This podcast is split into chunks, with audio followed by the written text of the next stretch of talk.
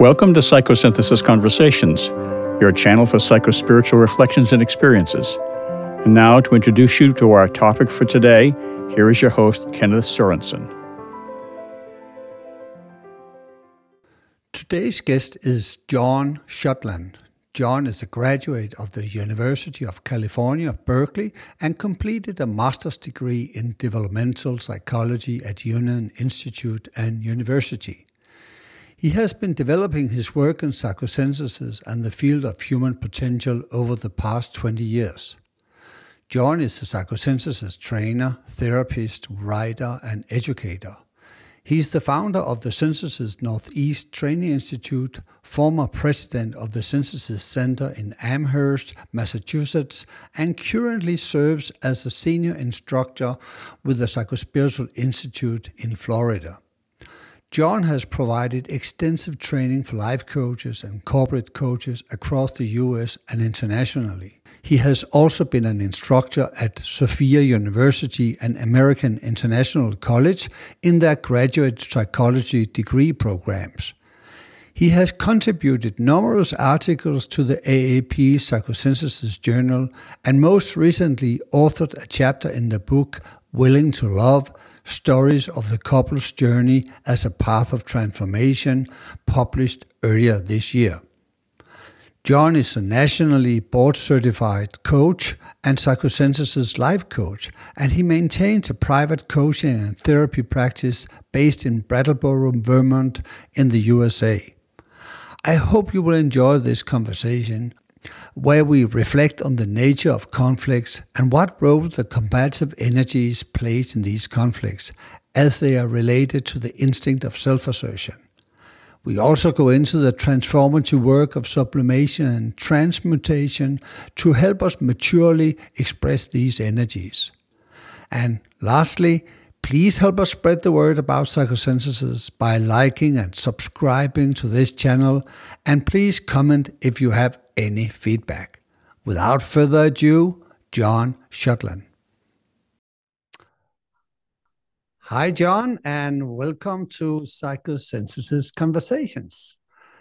Uh, I'm very happy and honored to have you present here today. And uh, this is actually the first podcast that uh, I'm doing. So you're the first guest, and I'm very happy for you to be here. And I I know you from uh, the Psychospiritual Institute in Florida, where you are senior instructor.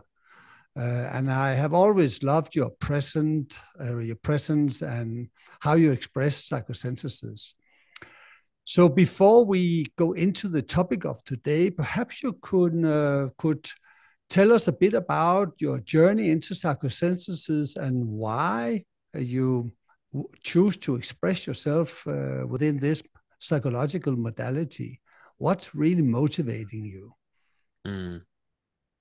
well ken first it's just an honor to be here so thanks for inviting me in and i want to send good wishes on the podcast thank uh, you uh, both today and going forward mm. it's a great gift to the community um, so my own journey, I'll just say briefly, was that I got into the field of psychology um, I was doing some work as a counselor with young people, and I didn't have a lot of training and background in psychology. And I enrolled in a psychosynthesis training program at the Concord Institute with Tom Yeomans and studied with Tom for a year and then uh, was at the Synthesis Center with uh, Dee Firman. Mm. And after two years of psychosynthesis training, I should really say after the first weekend, I knew that this was what I wanted to be doing, that this was going to help me explore the depths of mm. of a human being, my own depths, that I'd be able to support other people in exploring the full range of human experience mm. you know both because psychosynthesis was it was immediately apparent to me that psychosynthesis was both a depth psychology and a height psychology mm. and the combination of working on the psychological level of psychological uh, concerns and integration as well as what we talk about in psychosynthesis the spiritual dimension the mm. higher realms the what Maslow talked about the to the further reaches of human potential, you exactly. know, who we, and who we may be. So that's what drew me in, and I have been here ever since. And it's it's it's a both a field of study and a practice for a lifetime. Mm. Are there any particular uh, element of psychosynthesis that you really resonated with? You know, it's a very broad psychology, very integrative. Was there any particularly, um, you know, it, it points to different types of experiences. You know, it's very experience based. Were there anything that in particular resonated with your being? Yeah, yeah, uh, pretty much all of it. But what, mm. but what I'll say in the beginning was that it gave me a certain confidence that I could turn towards my immediate circumstances mm. and whatever I was experiencing, and um, and by being present with my feelings, my emotions, my impulses, that um, that that experience of presence mm. would allow me to um, to grow just mm. by turning to and trusting my experience and whatever that was. Mm. Um, so that that was a big piece, starting with presence, mm. and then um, early on, uh, the work with subpersonalities was pretty powerful as well because I realized that I was. Uh, what do they say in psychosynthesis? Every person is a crowd. Yeah, exactly. so it helped me realize you know the experience of sometimes being inwardly conflicted or how we can become dominated by a certain aspect of our personality mm. so i think it gave me an experience of freedom mm. um, and confidence that i could sort of make great good friends with who i was mm. and that i could accept who i was mm. and invite other people into that same experience and then of course from there just learning about the will and um, the ideal model and all the other core experiences just added more and more to the journey. Yeah. yeah. Did you have any spiritual practice before you took up psychosynthesis? Uh, like, do you come from a religious background or? Uh...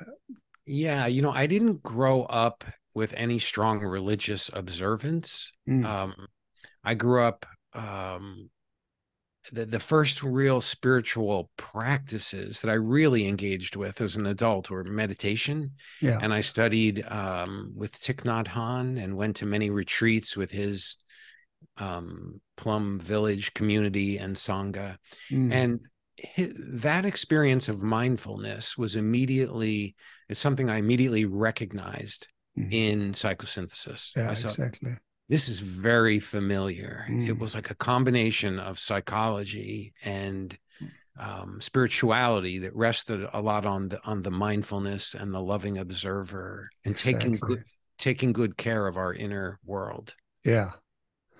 It sounds pretty much the same basic experience I had. I also came from, a, you know, from a lot of meditative uh, background uh, before I entered uh, psychosynthesis, and you know, just the joy of finding a psychology that puts at the very center, uh, you know, pure conscious myself as a center of pure consciousness uh, is is was such a um, a crucial factor of why I choose uh, psychosynthesis because uh, many other psychological modalities and psychotherapy don't have that insight that the core of our being is consciousness.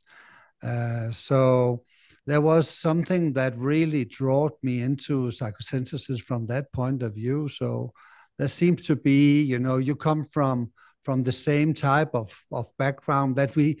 It's like you discover uh, a part of reality, and then you see that reality is all also present in in psychosynthesis as a map of the personality and the spiritual elements.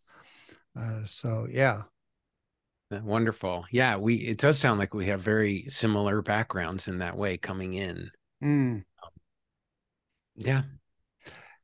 And now you have chosen a topic to uh, go into today. There's something that uh, is really on on your mind. And when I ask you what what uh, what you are mindful of today. You took a topic about conflicts, uh, conflicts in the world, and aggression, and why do we fight, and why is there so much conflict and even hate hatred uh, in the world?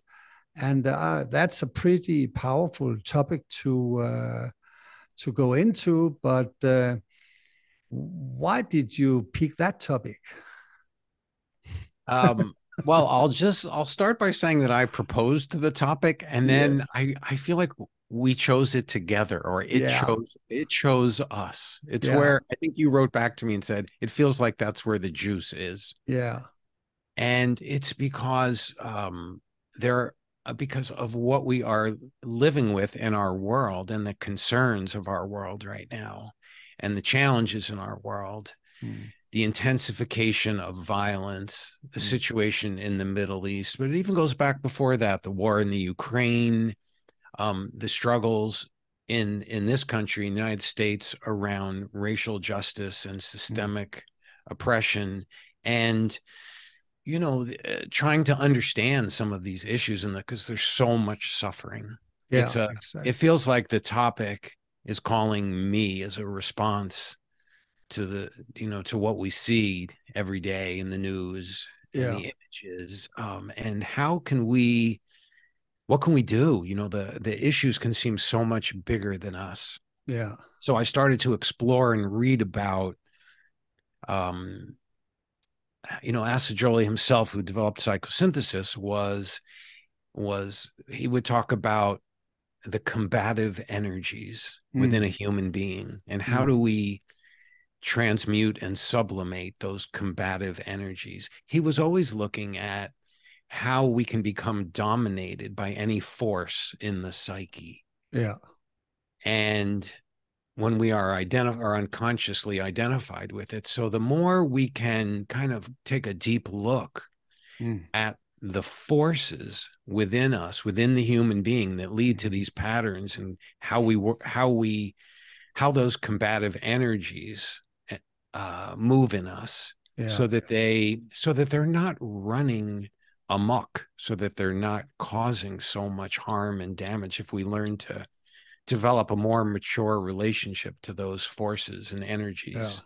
because clearly there since time began there have been combative energies exactly and i and i think that um, if i should um, uh, bring a perspective into to uh, many of the conflicts i think one of the most important elements for me is synthesis you know it, it psychosynthesis helps me not to get too attached to one of the polarities, you know. When there are conflicts in the world, it's so easy to become attached to one of the polarities. Uh, it can be, you know, Israel, Palestine, you know, that you are drawn to take the perspective of only one of them.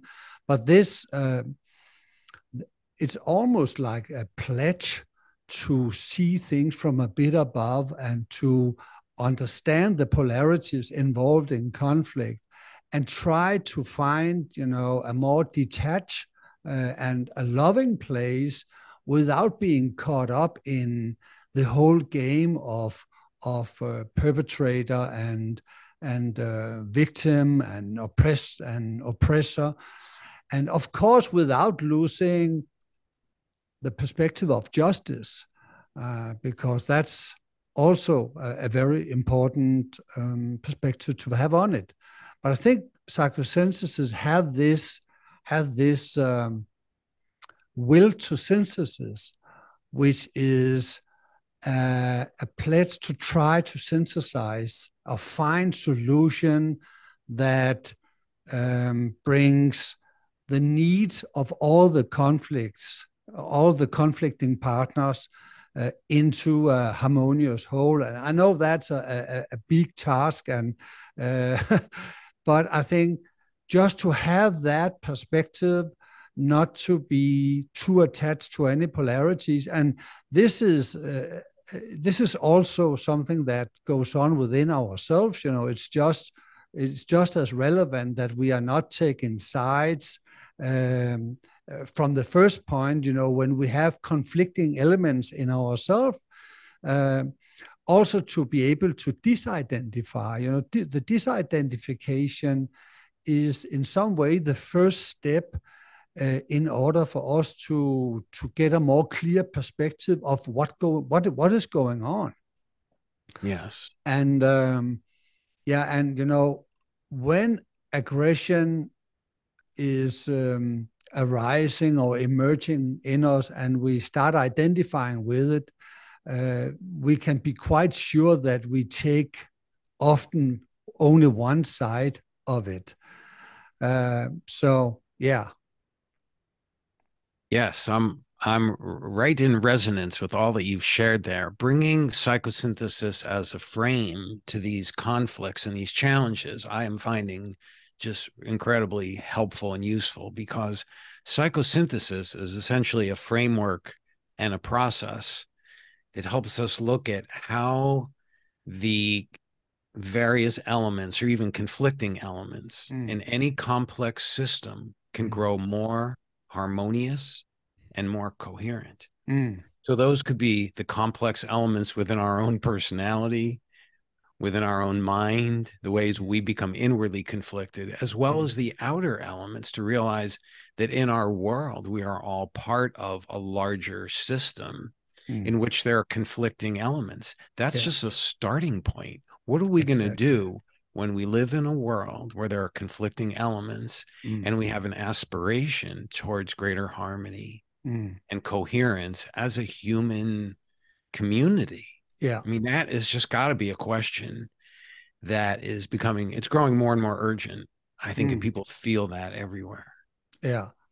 And uh, Assagioli has a, a, quote about, you know, before you can resolve problems uh, in the social world, we have to have solved the, the problems or conflicts within ourselves in order for us not to, you know, just project our own unresolved issues upon the world. So, uh, yeah. and I think that's a call to each and every one of us. And I think there's no way out of, you know, really digging into one's own anger and the root of anger yeah. uh, and you know not be afraid of of our anger but yeah. but but explore it and make room for the anger because if we are not comfortable with anger when we experience anger in our social relations or in the world then we very often get hijacked by that energy yes absolutely and i've often in conversations even with, with other students in psychosynthesis or even with my clients have have tried to get across the point that anger is a is a natural arising emotion in our organism and that the problem isn't anger in our world it's poorly integrated anger yes exactly. it's anger that the person has there's no level of integration mm. there's a very beginning level of relationship to the anger. Mm. And I and I, and I want to talk talk about that a little bit in just a second. But can I ask yeah. you one question first? Because yes. you talked about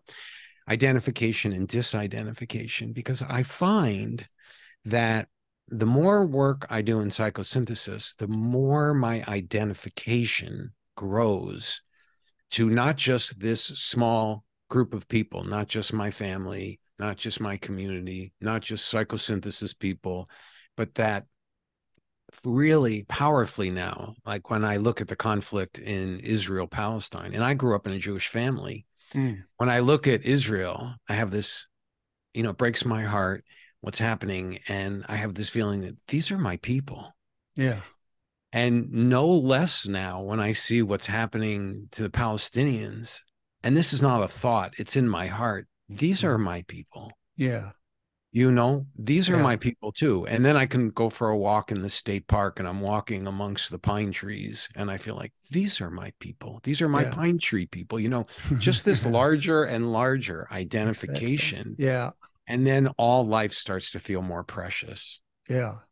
exactly. Do you, does that does that resonate at all, or very very much? Uh, and I think it it lies uh, at the heart of psychosynthesis. You know uh, that we we we bring our awareness to that part of our being, the heart center, and that's this type of expanding identification uh, with with the world soul, with humanity as an evolving entity.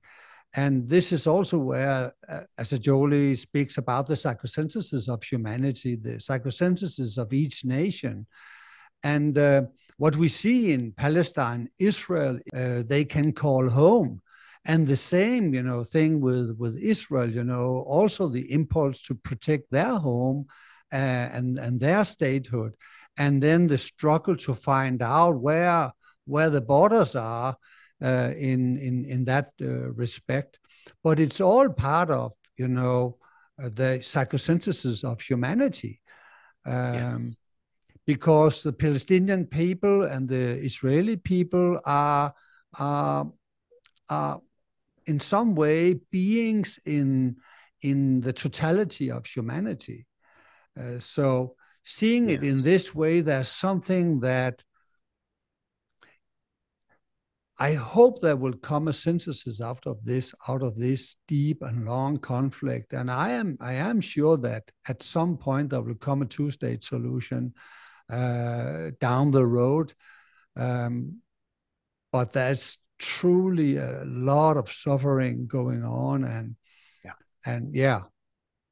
So let me thank you for that. And let me now I want to address the other question because mm. when I look at these conflicts, you know, if there are a lot of smart people working on how to work out the details so that yeah. people can live together in harmony and peace, the political, the geographical, I believe that people can do that. There's something in the way, though. There's an obstacle, and it's psychological. We have a, it's not just a political problem, a religious conflict.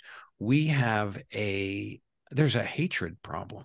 Exactly. There are steep psychological roots that make it very, very difficult for um, for resolutions to be agreed upon mm. and solutions to be agreed upon so i i feel that there there is this strong need to get to take a look at the roots of anger at mm. the roots of the combative energies and learn how to work with them individually and in groups so that yeah. our relationship to our anger and towards these what Assagioli called the combative energies can yeah. be transformed. So can I say a few things about yes, that? Yes, you're welcome. okay. So um one of the things I appreciated about about the way that Assagioli talked about the tr- transformation of the combative energies is that he said that underneath these energies, what is driving them is the basic instinct or drive in every person to assert themselves. Mm every human being has a need to to self towards self assertion mm. to assert who we are in the world. And um, we have to assert our being. So mm. that's one side of the what i'll say is the polarity is that and it's a need we have to assert ourselves. Yeah. And then there are different ways that we go about our asserting ourselves. Some more primitive more more um, unintegrated, more chaotic, sometimes more destructive. And then the that tendency to self-assertion can mature over time. Mm. So you could say on some level, a conflict, even a big conflict like Palestine and Israel, each party carries a drive to, to a basic human drive and need to assert themselves and to and to exist mm. to the, to assert my very right to exist. That's the most exactly. basic level of self-assertion. Yeah. So think of it like this in terms of levels of integration and maturity. And I'd, I'd speak first to something like anger. So when a young child gets angry and starts to throw things, a two year old is having a tantrum, let's say, they don't mm. want to put on their coat. No. They start throwing the coat, they start kicking and screaming they are essentially they're angry and they're saying you know, somebody might say, why is that such a difficult child? Mm. right? We can't control that child. They mm. won't do what we say. But the child essentially is saying, I don't like this. Mm. I don't like this. I don't want to put my coat on. Why are these adults making me put my coat on? And so they assert themselves, they're angry, and their behavior may be um, wild, it may be aggressive, it may be they may throw things, they may bite someone. mm. They're very upset, but they're lodging a protest, mm. actually. So we would we wouldn't expect in the beginning that a child would have fully integrated anger. No. Now, if somebody grows up and they become not two, but 32 or 42. And when they get angry, they still throw things and they break things and they bite people and they become aggressive. Then their relationship to their anger hasn't matured over time. So, what, what I think is important here is to, first of all, respect that there's something there that someone is trying to assert, the drive mm. towards self assertion and then the need to find more and more mature and effective ways to to express that mm. that that piece to assert ourselves in ways that are compelling that are meaningful um, and that uh, and that have some level of coherence to them mm. in terms of how we express ourselves so our relationship to who we are when we're angry changes over time. So we're not dominated by our anger mm. in a way that's destructive. Mm. So that's that's the first people that I first piece that I would lay out. And yeah. when and and I'll take you can I take it one more step? There? Yes. So how does the how does that happen? How does the integration happen? So I think back to when I started out doing working as a counselor in a um in an elementary school sometimes the kids would go out to the playground on recess and they would get angry and they would get into conflicts. And and maybe one boy would hit another boy and, and, then they get brought inside and they have to go see the counselor and talk about it. Hmm. and they would come in and tell me how uh, you know that they that one boy had hit this other boy and i would say well why did you hit hit them? And they'd say well i was angry. I said oh you were angry. Okay. So why'd you hit them? And they said well I just told you I was angry. And I said, Oh, I see. Okay. So I'm still, I don't understand why you hit them. And they're getting exasperated and they look mm. at me and they're frustrated. And then I'd say, You know, I get angry a couple of times a day or every week, and I haven't hit anybody in years. Mm. I said, Do you want to know how to, you want to learn how to do that? Mm. So I said, Feel angry behave well. Mm. Feel angry, behave well. So when you get angry, what is the best possible expression of that anger mm. that you can think of? What's going to, what's your, what might be the, even a slightly better way of what mm. you could do when you're angry? And they mm. say, well, maybe I could tell a teacher. maybe I could walk away. Mm. I said, good. And so that's the beginning of the person realizing that they can have a more mature response to their mm. anger and their combative energies. Mm. And that's just a small example. And then that grows over time in yeah. terms of how we relate to these things. So what's your what's your response to all that? I think it's uh, beautifully expressed, and I think it's um, you know to see anger as uh, a natural instinct it's an instinct in us, you know. And uh, I remember that Assagioli proposed five fundamental instincts, uh, the instinct of self-preservation, and very often uh, the instinct of self-assertion that's related to anger is also uh, connected to self-preservation because we get angry when we are threatened um, if our identity becomes threatened or or even if our life become threatened.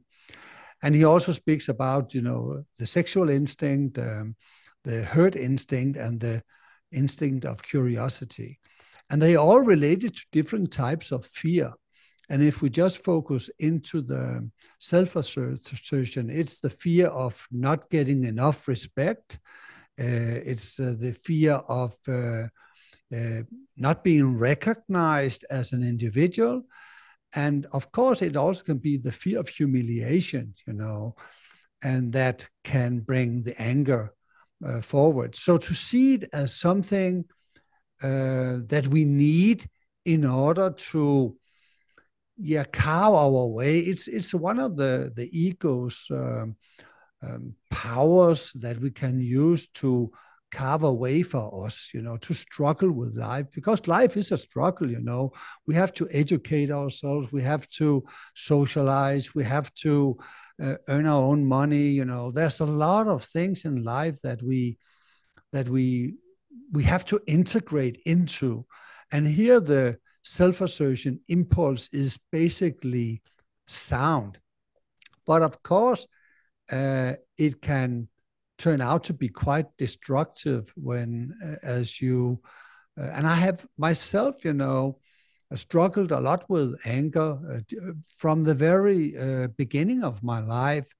Uh, I was in a very, you know, working class environment, and my dad and mom they were very strict and and oppressive, you know. So there was a lot of built up anger inside of me that were not allowed to to to come out, and um, I developed, you know, a, a, big skin disease, acne, you know, related to this. And it was first when I started, you know, working with psychotherapy and and and uh, going into my my anger related problems that my skin problems uh, faded away, but also that I started to relate to my anger and started investigate why I was so uh, angry and and it has been a very very complex journey because uh, I found find so many different sub personalities in me that are angry and some also archetypical uh, I have an inner Viking you know and the first time, you know, and I think it's related to the place where I live. You know, we pick up these we pick up these uh, uh, old archetypes from way back. And um, I, I, think the most important lesson that I've learned through psychosynthesis is really to to start accepting also the very immature aspect of the uh, of my anger. It could be an impulse to kill, or it could be an impulse to go berserk. So really, rage as a, as a psychological living energy. And I think if we if we can create a, a space within where we can be with that type of energy, yeah. and uh, you know, so it not come out in our knee jerk uh, reactions, then we have really created a, a good foundation for uh, for a personality, because we will not then uh, be so triggered when we when we come into conflicts. And yes. of course, this is a long journey to start relating to anger in this way. Yes, yes, absolutely. So let me that's a great description of how the process that we have to engage in. And I want to introduce a concept that we because we talk about synthesis when we talk about polarities in yeah. psychosynthesis. So if the tendency or the drive to assert oneself is a natural part of being human, mm. to assert who we are, to say what we want, to speak up, to express our needs, to belong, we have to assert ourselves to have all these things to follow mm. our dreams you were trying to assert yourself in a strict environment as a child mm. and when you weren't able to satisfy that drive towards self-assertion a natural response of anger um, blossomed in you or yeah, naturally exactly. arose in you and then over time you work with that that mm.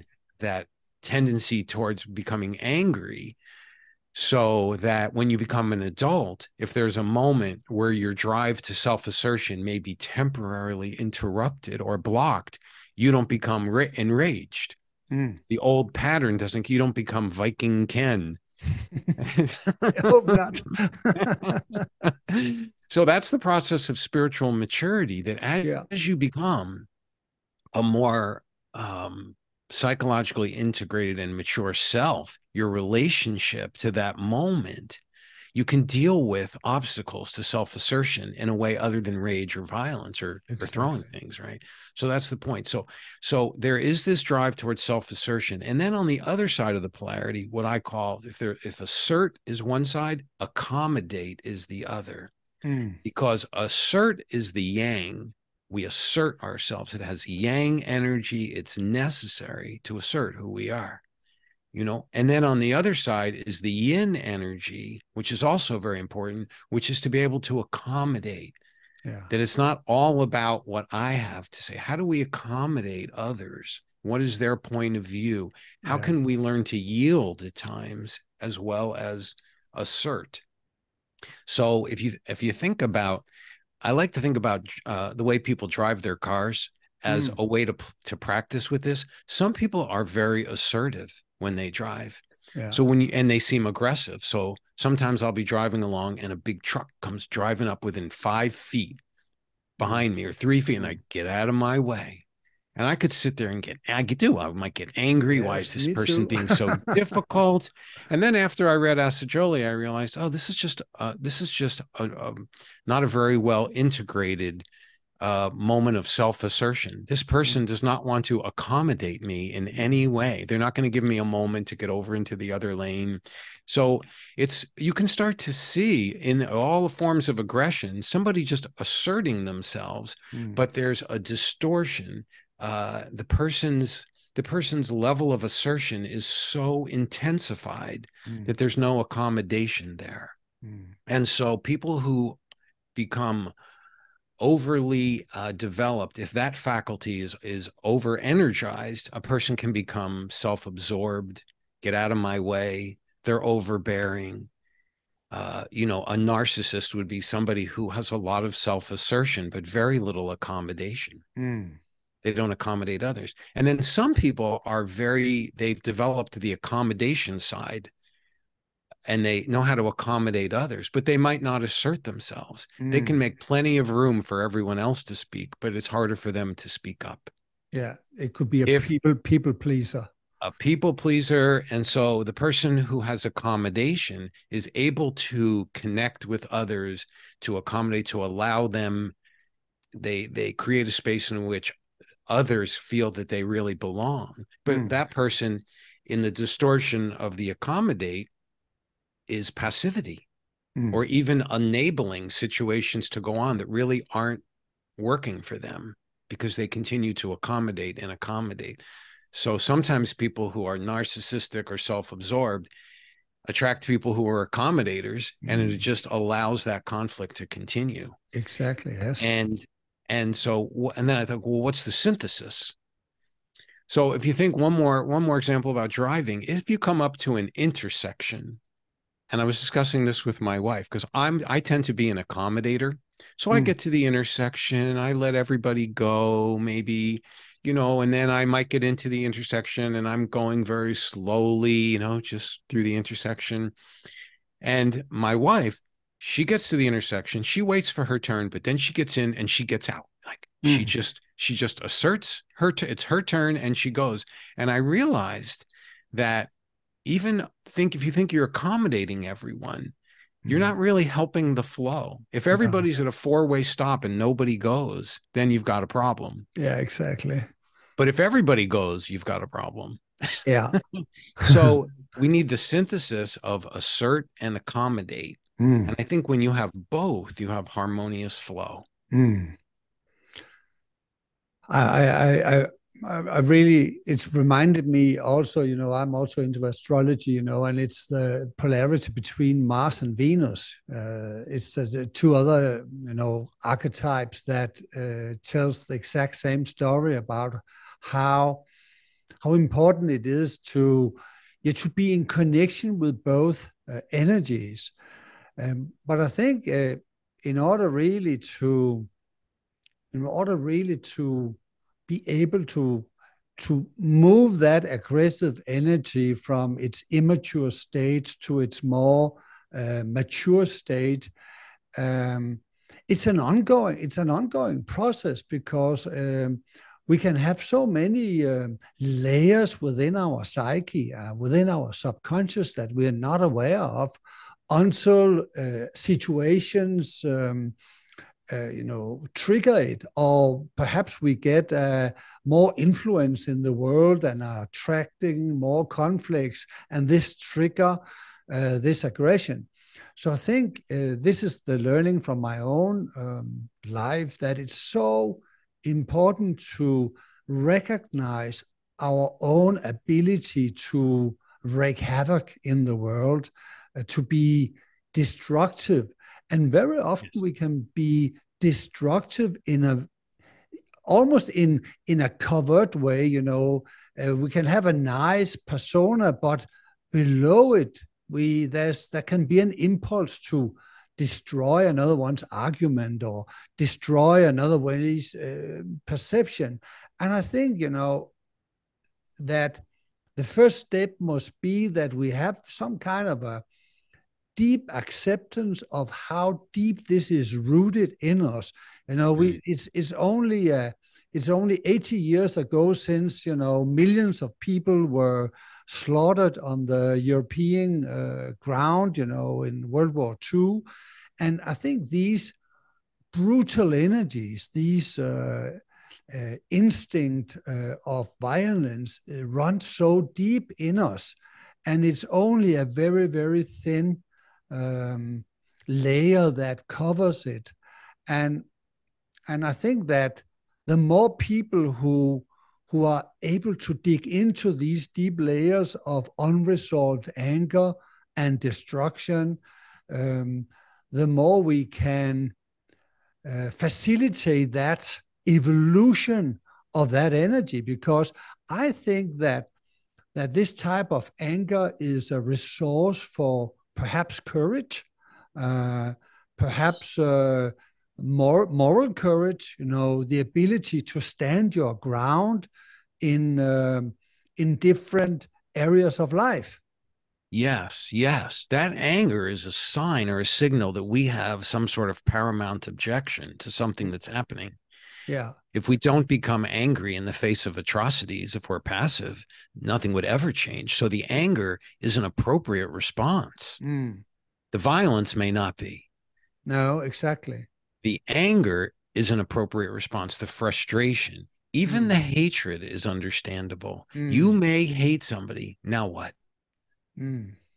Be a living example, as Joel used to say. Mm. When you hate somebody, be a living example of somebody who can deal with their hatred and not make the problem worse. Yeah. And how are you and and that's very, very challenging, of course. And how would you deal with how will you deal with hate uh, and you know these really deep seated uh, emotions yeah. what what what's what's the best yeah. techniques you know or yeah attitudes so when, yep and so when people are really caught in those kinds of deep seated anger resentment grievances frustrations and even hatred there's usually a lot of trauma that's informing that past trauma. And it's very, very hard for those people to hold their conflict and to hold the energies. So it's helping me realize just like if a if a couple, if I do couples counseling and they come in, they need help. They can't really, they're having a very hard time transcending their resentments, mm. their their anger, their frustration with each other. So they're having they need an external, what we say in psychosynthesis, an external unifying center, someone yeah. who can try to hold the intensity of their conflict in the best way possible. Yeah.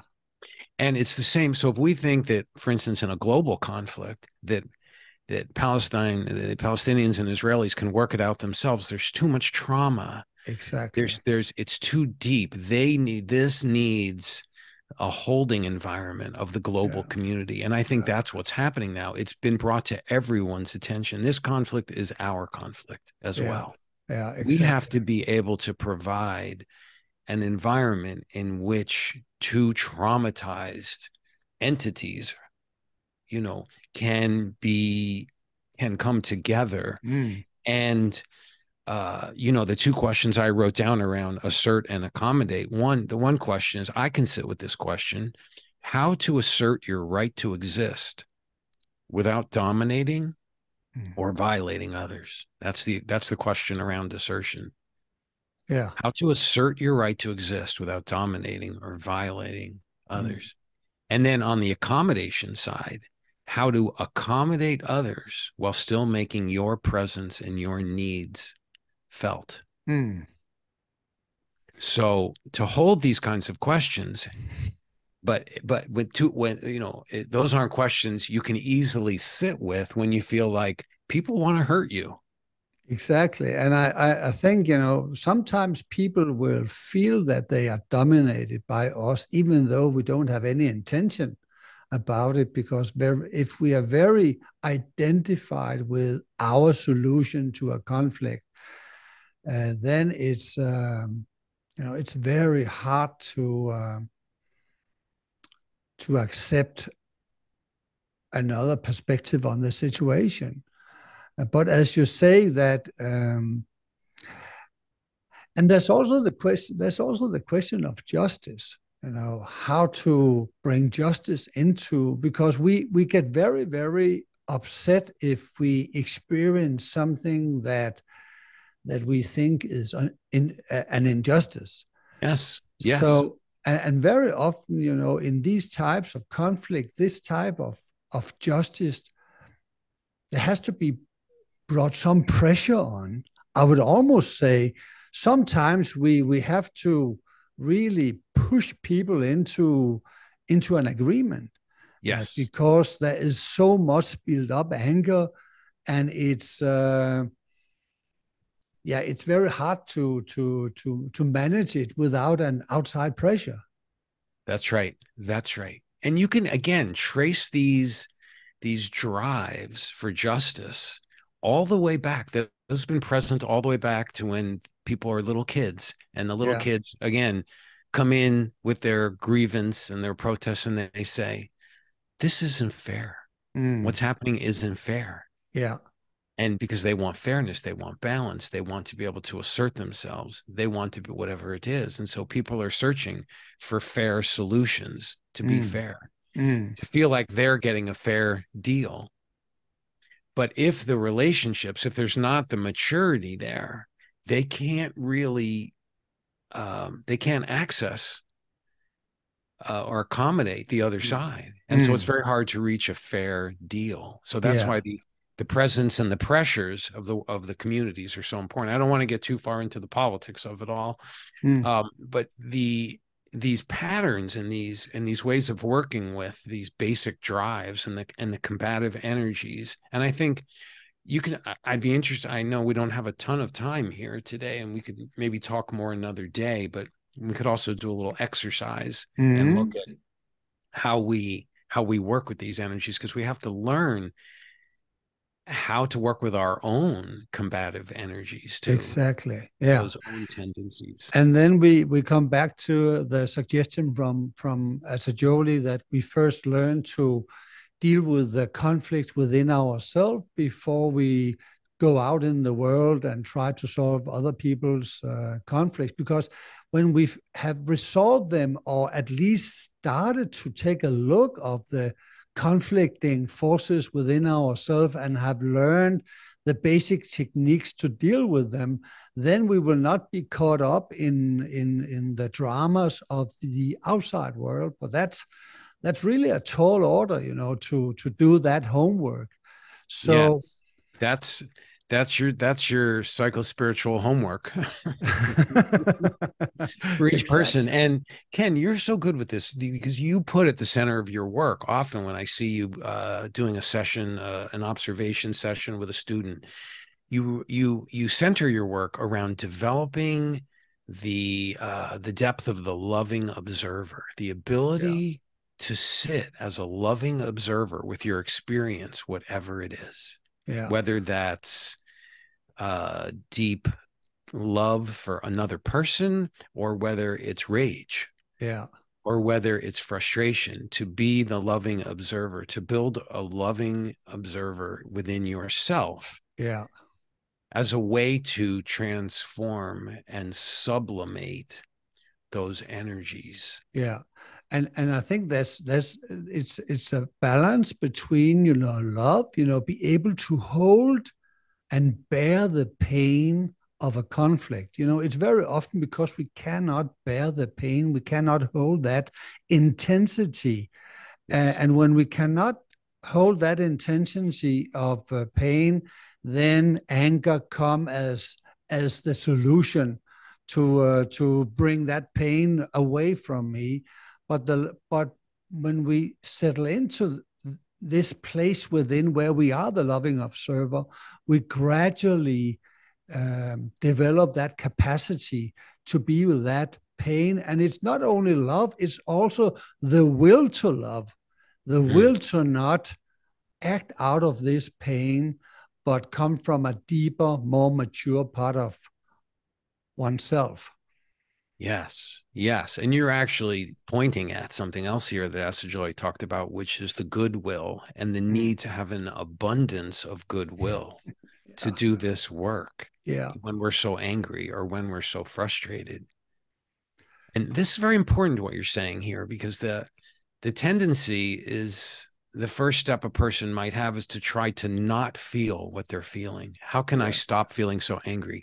How can I just, why can't I let go of my resentment? Mm. And so there's a repression.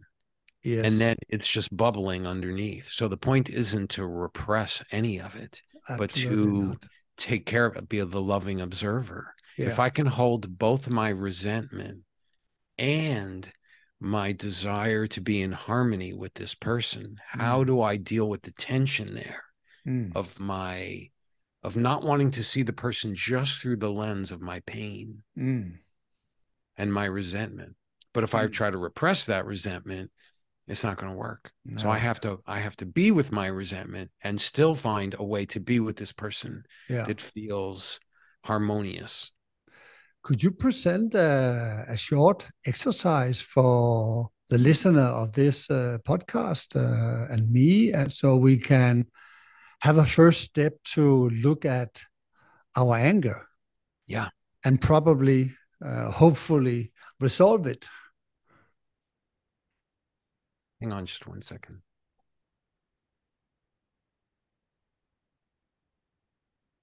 Okay.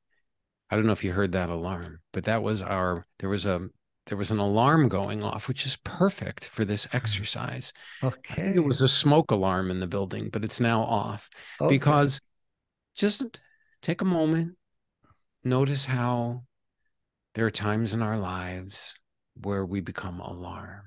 An alarm goes off within us. Wow, that was a synchronicity. so settle into the space both you can and anyone who may be watching or listening to this, and just move into your own inner world. And we'll do a, sh- a short guided meditation here. Connecting with the rhythm of your breath and being in an experience of presence.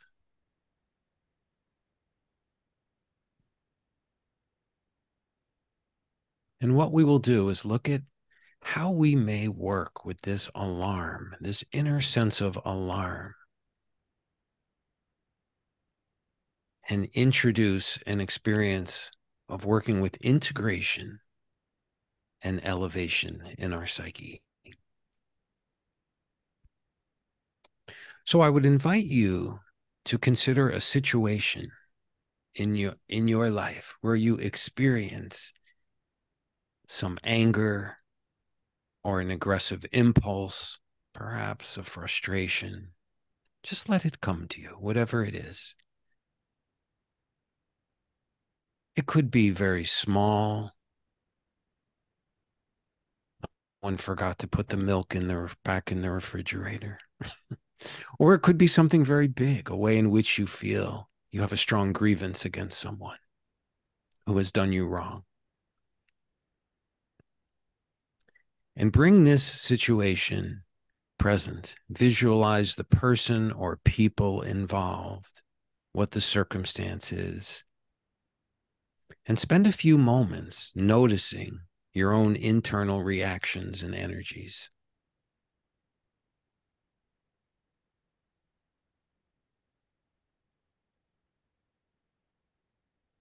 Be aware of any feelings of anger, fear,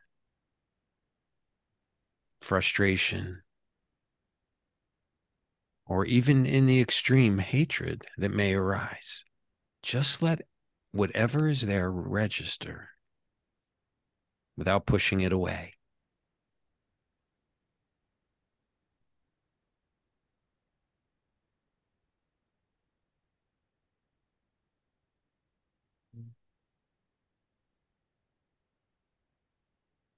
And also see if you can connect now with any need that you may have in this moment. What is giving rise to these feelings?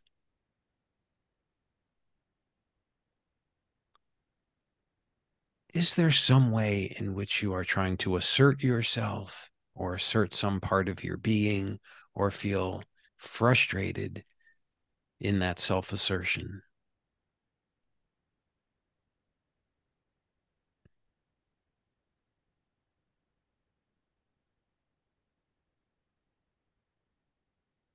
This is the work of integrating the combative energy, any form of a combative energy.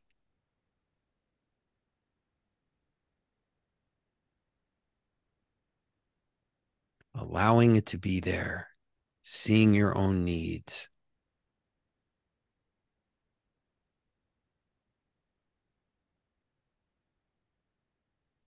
And next, in the face of these feelings, these energies now, imagine that your relationship to the aggressive impulse is being transformed.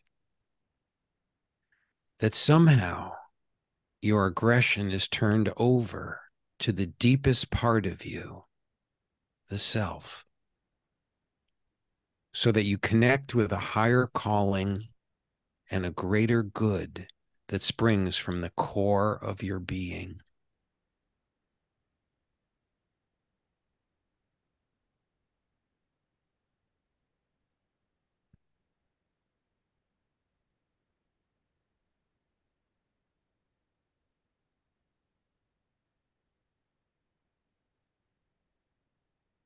And recognize for a moment that you could respond to your combative energies, your aggression in a hostile way, in a hurtful way to others or to yourself or both. And that you can also elevate how you respond.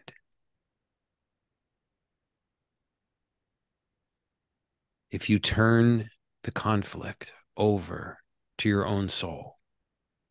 From this perspective, what is the most elevated or a more elevated and soulful response to your circumstances?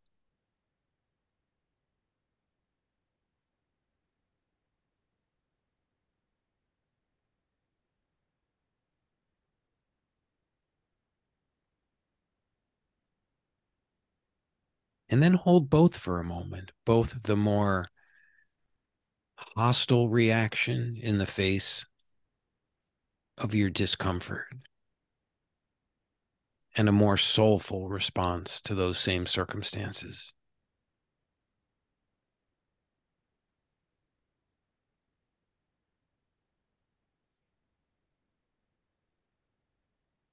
And realize the power of your own choice in this moment in how you respond. Not an unrealistic response. We're not going to all sit down and sing kumbaya together, maybe. But what is that mature, that process of spiritual maturity as it moves within you that brings you to a soulful place in relationship to the intensity of your own feelings and energies? As you integrate them and elevate your response.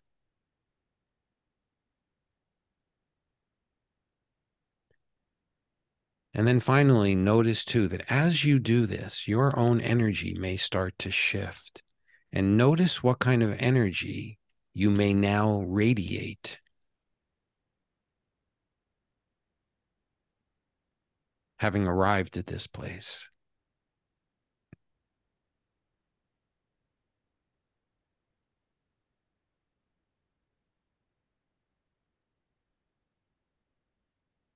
And just take a couple of more relaxed, easy breaths. Notice any tension that may have come from sitting with this difficult experience and bringing it into the light of your own awareness. And appreciate yourself for doing so and honoring the process that is alive within you of moving towards more integration, more maturity, more love, and more harmonious flow in life.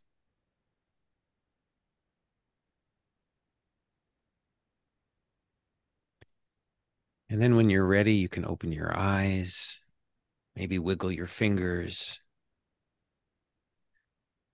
and enter back into the space and this may this may give us a chance to just kind of move towards the close of this conversation with just a little personal reflection ken. I'd love to hear kind of how that little exercise moved in you as you continue on your own journey of transformation. Well i think it was uh, very interesting. Um, i choose uh, a situation where I have some kind of internal conflict with another person, you know, with different opinions.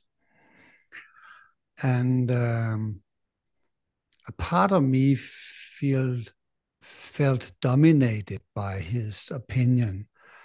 And in some way, I think I was brought back to my, my, my childhood where I was not allowed to express my opinion and I felt that my aggression was rising, and there was an impulse to to fight with him, uh, as you know, as a, a, a, solution to if I just can remove him, then I can breathe freely.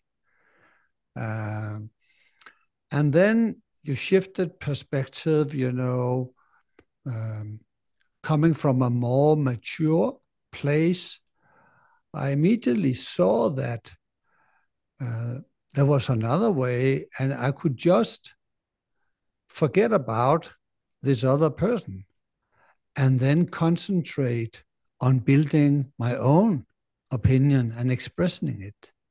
Not in opposition to him, but with the, just with the motive of building my own truth.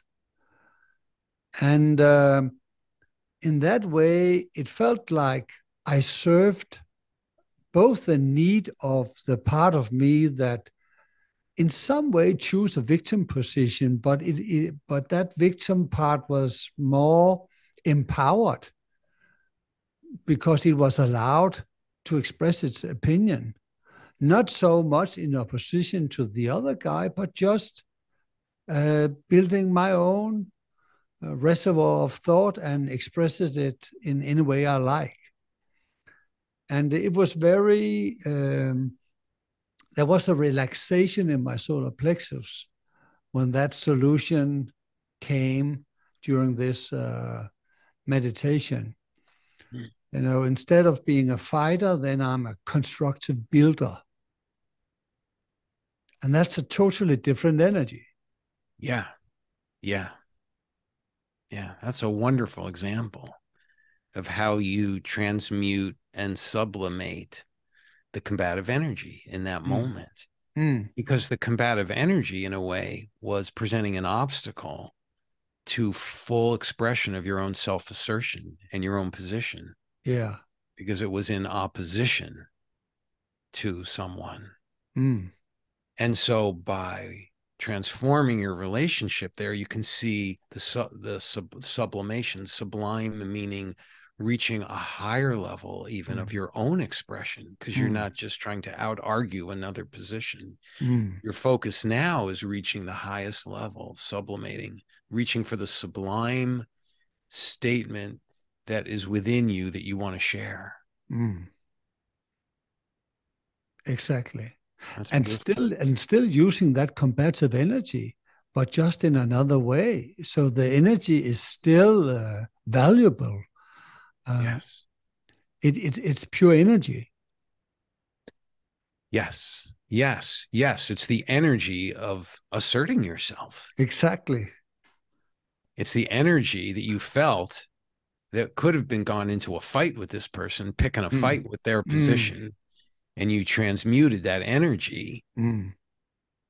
to assert in it to use the energy of asserting yourself in an ele- and elevating in that way. And actually i'm now reminded uh, that Assagioli somewhere speaks about that the assertion of the ego can be transmuted and elevated into the assertion of the soul. Oh that's so lovely That's really lovely. So assertion is okay. yes It's just a, a, a Yes. an gradual lifting of the motivation. Yes. Yes. And then you when you assert your soul, then you're connected to the force, your own life force, Mm, and you're asserting your soul. You're Mm. bringing that life force into the world. mm, exactly. Yeah. The power and the beauty and the, whatever you have to contribute. And then humanity benefits for every person Yeah. who who transmute who who transmutes that energy, self-assertion from Mm. their ego Mm. picking a fight to their soul, their Yeah. truth, truth and beauty, you know, and the beauty. Yeah. That's really Well- lovely. You know, you know, I was going to sort of offer. There's an old saying in the Jewish tradition that that sort of sums this up for me. Can I share it? Yes, uh, definitely. It's very short. It says it's it's about assertion and accommodation and choosing. You know, Mm. it says, "If I am not for myself, who will be? Mm, If I am only for myself, what am I? Mm. And if not now, when?" Wow. That was beautiful. Thank you, Jon. Um, are there any way where people can read more about you, uh, learn about your work? Uh, is there anything, anywhere we can guide you, guide people so they can? I know you have uh, written an article and uh, I will publish that article. It's called Integrate, Elevate, and Radiate. And it's a really a profound, good article that um, I will say uh, shed light on some of the core principles of the development theory of psychosynthesis. So I'm really very happy to to be able to share that with with my listeners and, and newsletters receivers. So um, Well, thank you. I appreciate that. And if that's up on your website and you have contact information, people can reach out. Um, and also in the last year, I was part of a group of people who put together um, a book called Willing to Love, yes, which looks at the challenges in relationships. It's it's the couple the couple's journey as a path of transformation. Mm. So it speaks to some of these same themes in the Mm. life of the couple. How do couples transmute and sublimate their own Mm. Energies so that they can both assert themselves in the relationship and accommodate the other. So it's a very great little crucible in which to look at these same principles within a relationship. And I wrote uh, the opening chapter in that book. Sort of speaks to how the principles of psychosynthesis can inform the life of the couple, and Mm. it and it addresses some of these same themes. It's called Yeah. willing to Lo- willing to love. And where can I get it? Uh, is it That's available? you can, yeah, you can get it online through bookshop.org or Amazon. yes. The usual suspects will have it, or you can order it through your local bookstore if you want to support the community. Yes.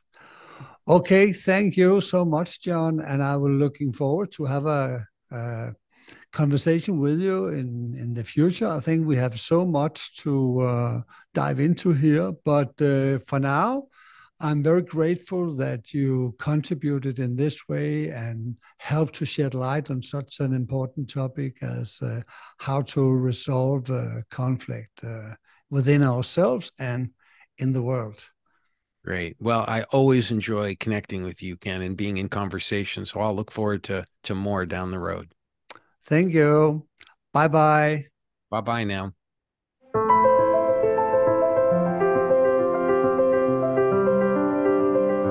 Thank you for listening to Psychosynthesis Conversations. Please don't forget to like and subscribe and help us to spread the wisdom.